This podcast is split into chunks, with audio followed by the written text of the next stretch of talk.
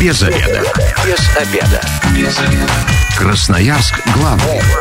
Работаем без обеда. Всем здравствуйте. В прямом эфире программа «Без обеда». У микрофона я, Анастасия Петрусева. У нас сегодня очень такая деликатная, но при этом очень полезная и важная, я думаю, практически для всех тема. Мы сегодня будем говорить о том, как избавиться от неприятных запахов, от потливости и от пота, если так можно сказать. А, и сегодня у нас в гостях врач-эндокринолог медицинского центра Тервы Андрей Беляев. Андрей, здравствуйте. Здравствуйте. Ну, я напомню, что эфир у нас медицинский, имеются противопоказания, необходима консультация специалиста. Ну и также напомню, что мы работаем в прямом эфире, вы можете нам звонить по телефону 219 11 10, а также написать свое сообщение или задать вопрос на любой из мессенджеров по номеру 8 933 328 102 и 8. Андрей, ну давайте с таких основ, с базы я сказала избавиться от пота, но, похоже, это не очень возможно. Вообще, что это такое, откуда он берется и зачем он вообще нужен человеку? Ну да, полностью избавиться от этого нельзя, потому что эта функция нужна нам, да, то есть э, пот – это по иностранному секрет, по-русски это выделение наших потовых желез, то есть железы, которые находятся в коже. Основная функция его – это терморегуляция, то есть регулирует в организме тепло, скажем так, да, то есть когда нам жарко, секрет выделяется более обильно, соответственно, жидкость как проводник тепла отдает наше тепло наружу. Вот. Но помимо этого есть функции не менее важные, просто про них не часто говорят, это, во-первых, выделение различных веществ, то есть угу. ядов, допустим, токсинов, угу. просто каких-то специфических вещей, то есть это используется также организмом для то того, есть, когда чтобы... мы болеем, пропотеть это хорошо, чтобы вышла вся гадость. Да, как бы именно во время болезни обычной ОРЗ, да, угу. потливость все-таки это все-таки изменение температуры тела, угу. резкое, как правило. Вот, то есть здесь не в этом дело. Просто когда мы, допустим, я думаю, некоторые обращают внимание, что когда съедают что-то специфическое, специи, пряности какие-то, что запах пота немножко может меняться. Угу. То есть это вот иллюстрирует эту историю выделения да, потовыми железами различных веществ. Ну и плюс такая функция есть, как общение, да, потому что вот запахи угу. регулируют наше поведение так или иначе, восприятие других людей. Угу. Допустим, это вот по расовому признаку, к примеру. Вот если ярко иллюстрировать, да, вот азиатская раса, у них э, есть специфика определенная, да, то есть запахи у них менее выражены, чем у нас, поэтому они европеоидную расу чувствуют сильнее, скажем То есть мы так. по запаху можем определять своих чужих, да, кому можно подходить, кому тянет, от кого отталкивает. Да, кому нравится кто нам нравится, кто не нравится. Запах на это влияет сильно. Мы не думаем об этом, но восприятие зависит от этого. А феромоны это туда же, да? Это ну, по сути, про да. запах. Да, да, да. да. То есть, получается, потеют вообще все. Конечно. Но потеют-то по-разному, Андрей. Вот да. есть какие-то люди, которые, ну, даже в жару относительно, так можно сказать, сухие, да, и все комфортно. А есть те, которые даже при такой комфортной температуре, у них мокрые ноги, мокрые руки всегда, загривок мокрый, то есть лоб всегда какая-то испарина. От чего это зависит? Ну, в первую очередь, если мы говорим про особенности вот индивидуумов, да, в первую очередь, это, во-первых, количество вот желез, да, то есть сколько у нас потовых желез на там, квадратный сантиметр кожи, скажем так, да, то есть чем их больше, соответственно, тем больше пота вырабатывается. А это какая-то врожденная история, вот сколько у тебя потовых желез, или это как-то меняется в течение Нет, жизни? это врожденное, конечно, то есть нам это дано, вот, соответственно, если человек вот с самого детства отмечает избыточную потливость, то скорее всего, вероятней, это его особенность. Угу. Ну и второй момент, помимо количества желез, есть еще регуляция, да, то есть нервная система регулирует там тонус сосудов, который питает железы, к примеру, да, то есть регулирует сам тонус желез, то есть выброс пота вот этот. Соответственно, у людей, допустим, нервных потливость да, угу, чаще. Угу. Вот, то есть это не абсолютный, но это дополнительный фактор к тому, что сколько пота будет вырабатываться, да, и вот так. То есть такого внутреннего эмоционального состояния вес тоже, да, влияет на это? Да. Да, по поводу веса. Вес – это фактор, то есть это тоже не 100%. Если у меня есть избыток массы тела, значит, у меня пота будет больше, либо наоборот будет меньше, если я худой. Нет. То есть это фактор, который может э, вносить, скажем так, в работу потовых желез свои особенности. То есть дисфункция потовых желез при избытке массы тела бывает чаще, чем у людей с нормальной массой тела. Вот. Ну, Но при этом есть люди с избытком массы тела, которые не потливы. Угу. Да, то есть такое бывает. Но вообще нормально, когда, допустим, в спортзале мы потеем, потому что у нас физическая нагрузка. Соответственно, если ты очень полный, ты что же на себе все это носишь? Наверное, да, как-то так тяжелее, да? Да, конечно. То есть избыточная масса, мы вынуждены ее носить, конечно, и поэтому физическая нагрузка обычного человека и с избыточным весом, она будет немножко отличаться, соответственно, потливость, да, будет более выражена сама по себе, потому что, ну, нормально это. У нас, кстати, есть вопрос от слушателей, который вы задали нам на наш мессенджер. Напомню, что можно написать нам на номер 8933 328 102 8. В арабских странах пьют горячий чай, чтобы не потеть. Для европеоидной расы такой вариант не подходит или подходит? Да Прав... я... Правда ли чай, чтобы не потеть? Чтобы вообще не потеть, понятно, что это, конечно, не работает. Угу. Но в целом, я думаю, что выраженного эффекта мы от этого не получим, да, то есть в целом количество жидкости в организме будет определять тоже в определенной степени вот нашу да, потливость, но именно что от горячего чая меньше потеешь, ну, я такого, по крайней мере, не отмечал. Ну, что это перепад температур, ты пьешь горячее, и потом тебе как-то прохладнее, может, в принципе, становится. Как-то с этим связано. Я, когда чай пью, вообще сам потею, когда мне жарко. Ну да, от чая обычно становится горячо. Я напомню, телефон прямого эфира 219 11 10. Интересно, кстати, у наших слушателей спросить, есть же всегда какие-то народные методы, кто как борется вот с этими такими деликатными проблемами. Вдруг вот у вас есть, и вы готовы с нами им поделиться.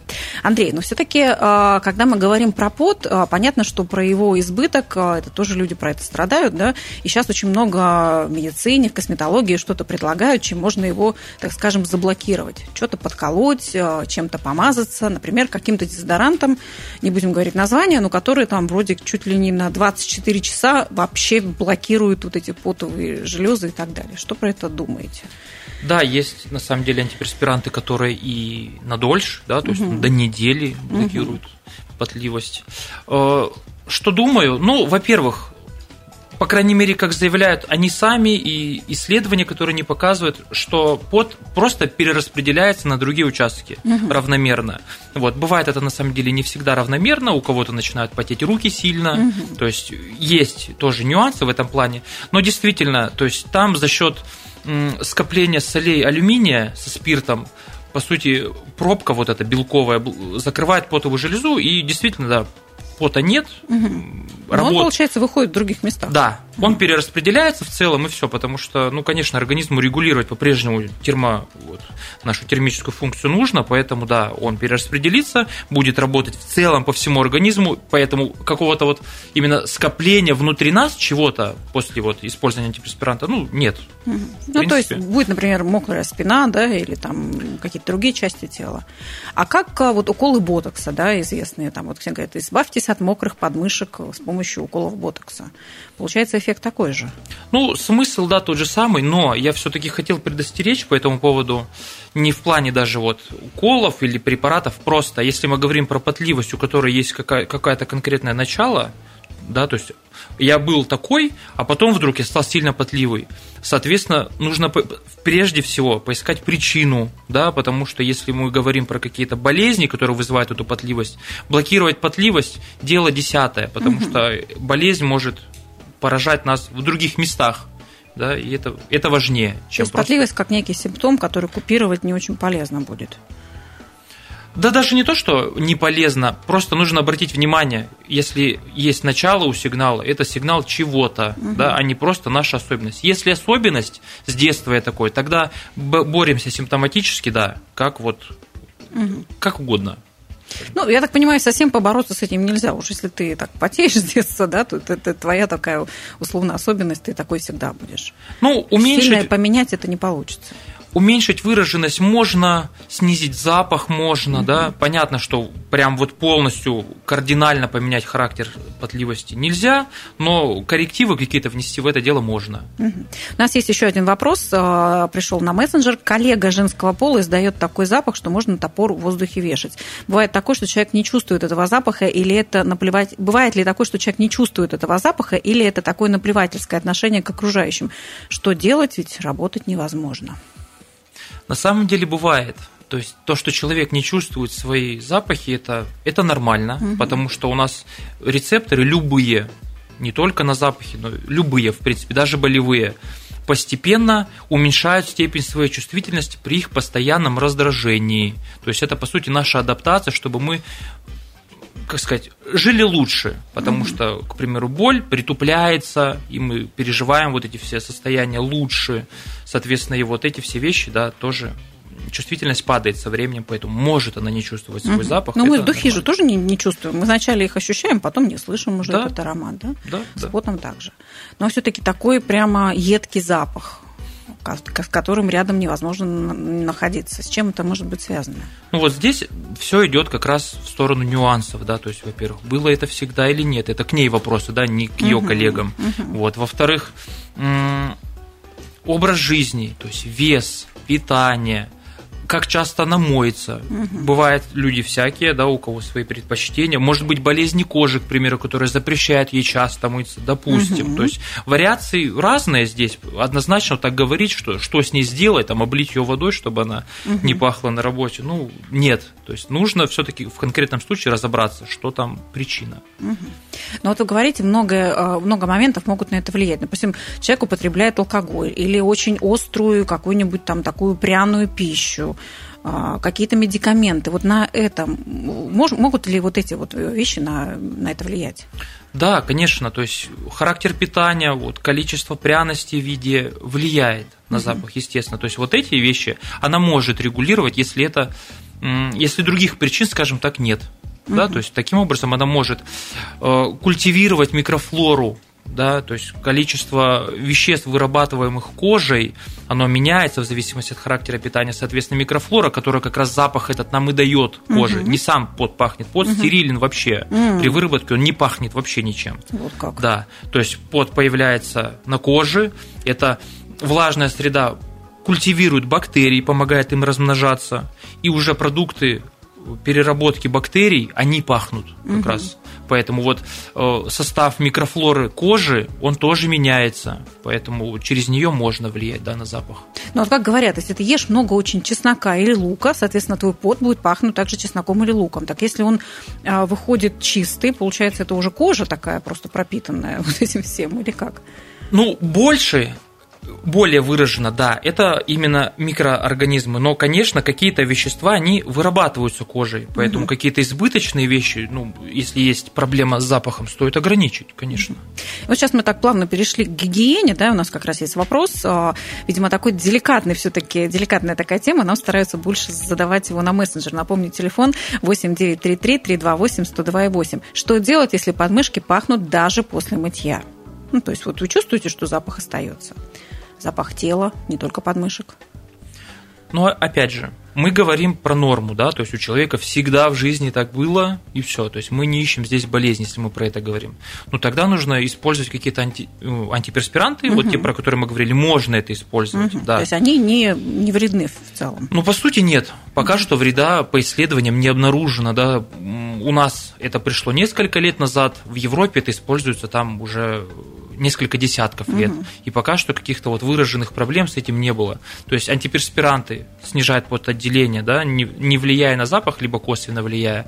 Дезодоранты именно меняют запах. Угу. Поэтому тут человек просто ищет для себя какие-то вещи. Кто-то вот действительно народные вещи использует. То есть то, что на меня работает, если я говорю, что это не болезнь, я могу использовать это. Угу. То есть пью чай, как угу. используют арабы, да, там, все что угодно, что работает, можно на себе это использовать. Но главное понимать, что это моя особенность, да, то есть если это не болезнь, вот это важный момент. Вот поэтому, если так, то вот используйте средства, которые запах этот убирают, либо снижают потоотделение, такие средства есть. А если запах не убирается, вот если вот он все равно остается даже после мытья, это говорит о какой-то проблеме или вот просто человек с таким ароматом? Нет, ну, врожденным. Да, если всю жизнь это было, то, конечно, какая проблема. То есть просто это принять нужно, да? Ну, по сути, да. То есть характер микрофлоры, он же тоже генетически у нас немножко вариабелен, угу. поэтому у кого-то бывает так, бывает, да, то есть и с этим, да, сложно бывает что-то сделать, поэтому угу. нужно стараться искать какие-то средства симптоматические, чтобы это дело сбавлять. Ну, тоже вопрос на мессенджер к нам пришел. Мужчины пахнут хуже, чем женщины? Но мы все знаем про запах мужских носков. Простите меня, мужская аудитория наша. Столько шуток про нее, наверное, тоже не зря. Да нет, это скорее проблема конкретных экземпляров. То есть это, это история про гигиену, вот Так. про запах носков и так далее. Это история гигиены, часто смене белья нательного, да, то есть это не какая-то там проблема. С точки Говорят же, зрения, что у мужчин выделяется все равно какой-то секрет особый. Ну, во-первых, мужчина более активен сам по себе, количество мускулатуры отличается от женского, то есть ее больше, поэтому количество энергозатрат у него выше, поэтому терморегуляция у него работает более, скажем так, э, выраженно.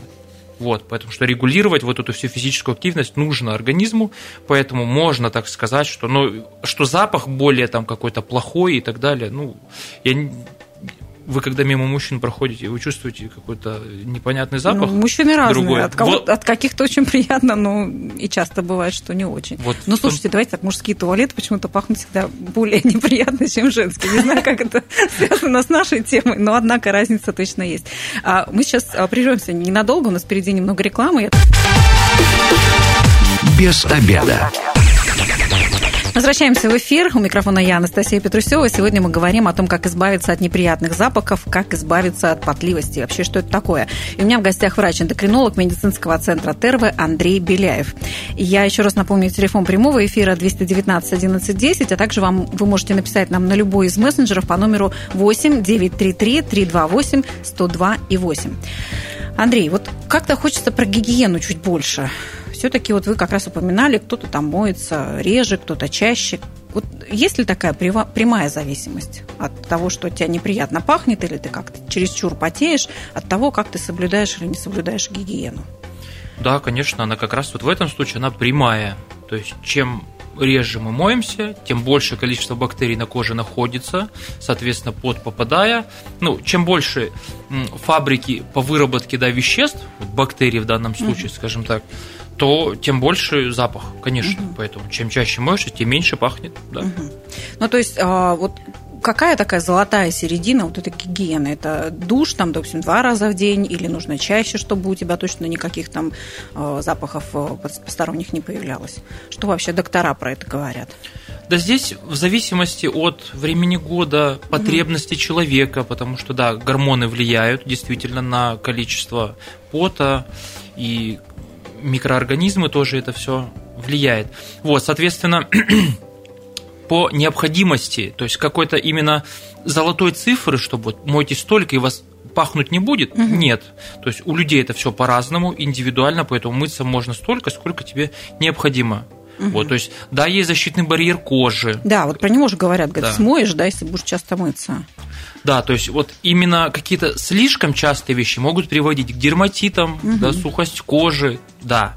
Но это действительно, когда кратность помывки очень большая.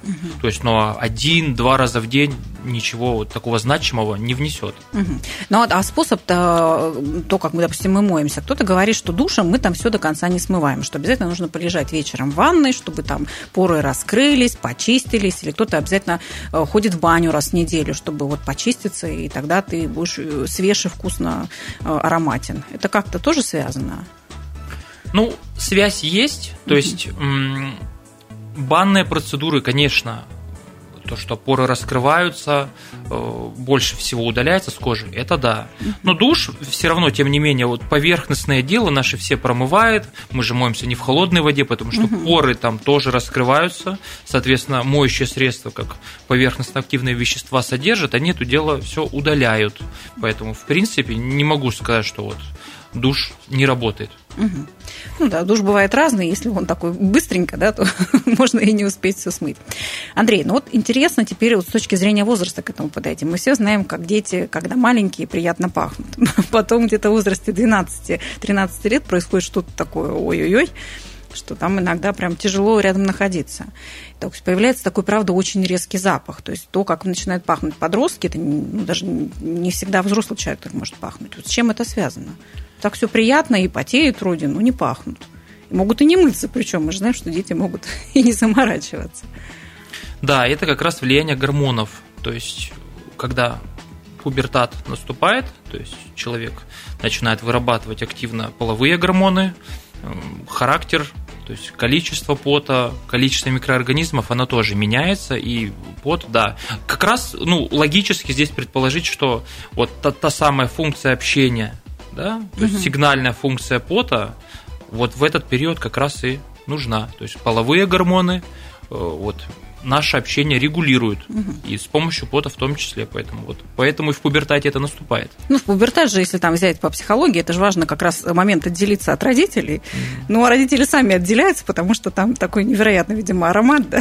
Это все природа работает таким образом, можно так сказать. Да, возможно, такой нюанс А есть. что тогда, вот у нас как раз вопрос на мессенджер пришел, почему пожилые люди начинают плохо пахнуть? С чем это связано?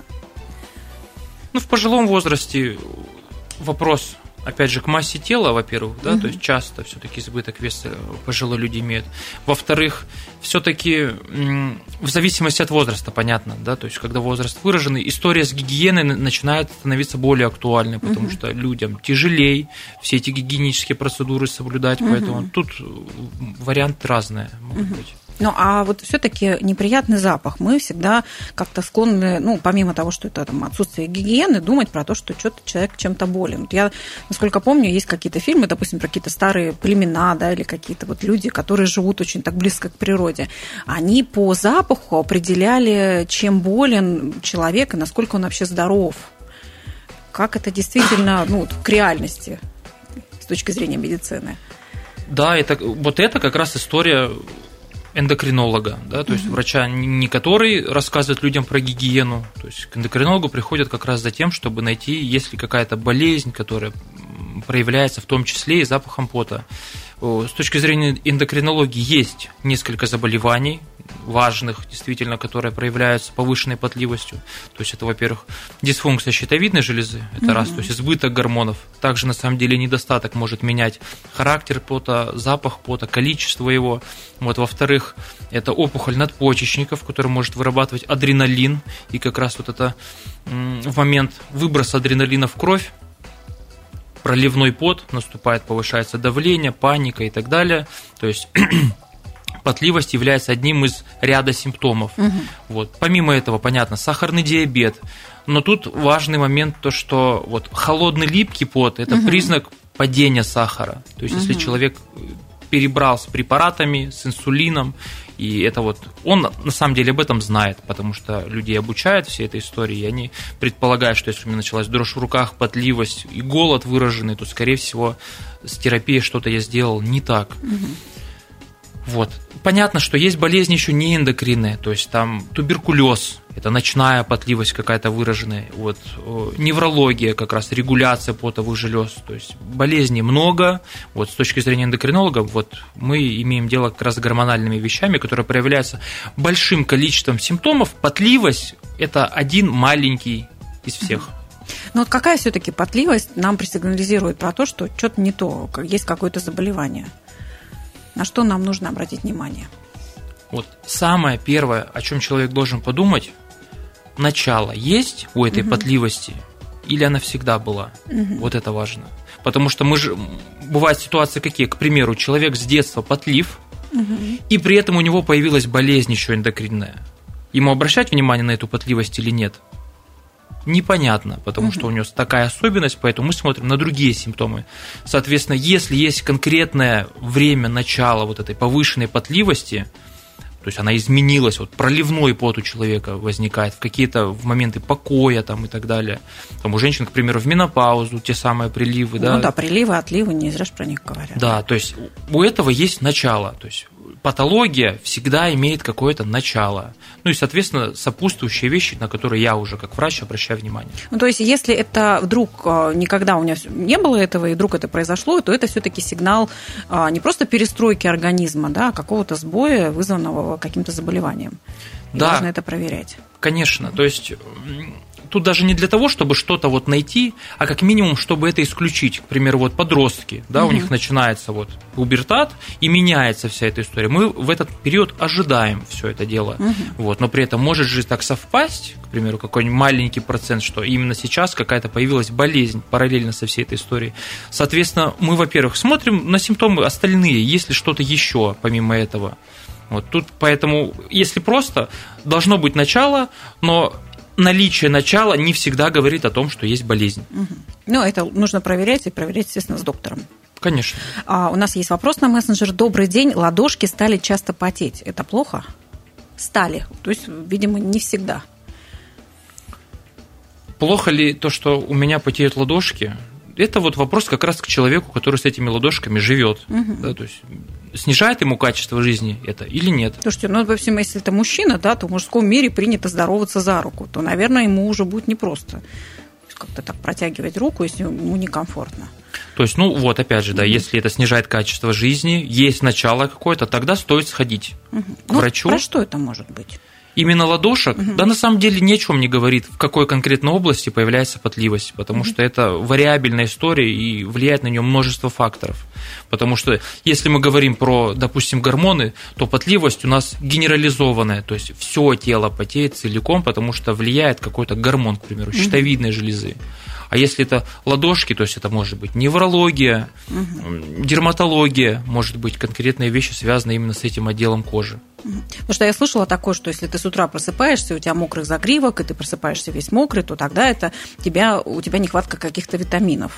Ну, в народе так говорят. Получается, а, потливость какого-то конкретного, какой-то конкретной части тела не говорит там вот о прямом симптоме. То есть, в принципе, тело, если чересчур начинает потеть, это не обязательно про какую-то именно часть. Да, то есть часть, я говорю, нам не говорит о конкретном каком-то заболевании, да, mm-hmm. то есть именно с какой стороны идет пот, не mm-hmm. влияет, потому что количество потовых желез на коже разное, соответственно, потливость может везде усилиться, но поскольку у меня потовых желез в одном месте больше, mm-hmm. я обращаю внимание на это, и все. Mm-hmm. Поэтому мне кажется, что у меня потеют только ладошки, а все остальное не потеет. Андрей, но все-таки это лечится или, или, или смирится? Нет, как это лечить? Если есть у этого причина, причину нужно убирать. Поэтому угу. можно сказать, что да, лечится. Особенность человека скорее нет. То есть это регулируется образом жизни, хорошей массой тела, адекватным питанием, гигиеной и все. А вот э, вещи, которые проявлением чего-то другого, когда потливость является, это, конечно, требует лечения. Ну, когда человек э, это заметил и пока сам не может, естественно, себе поставить диагноз, не понимает, с какой болезнью это связано, ну, понял, что чего-то такое началось. Э, к эндокринологу нужно идти или к какому-то другому специалисту?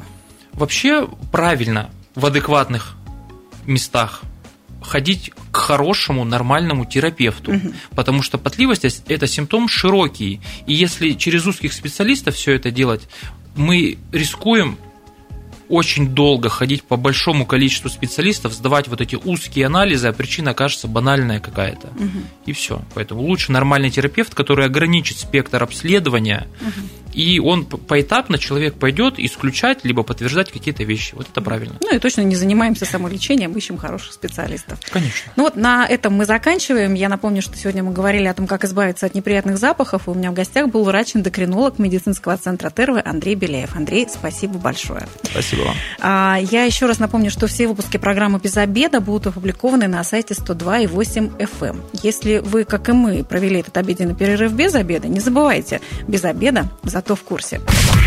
Без обеда.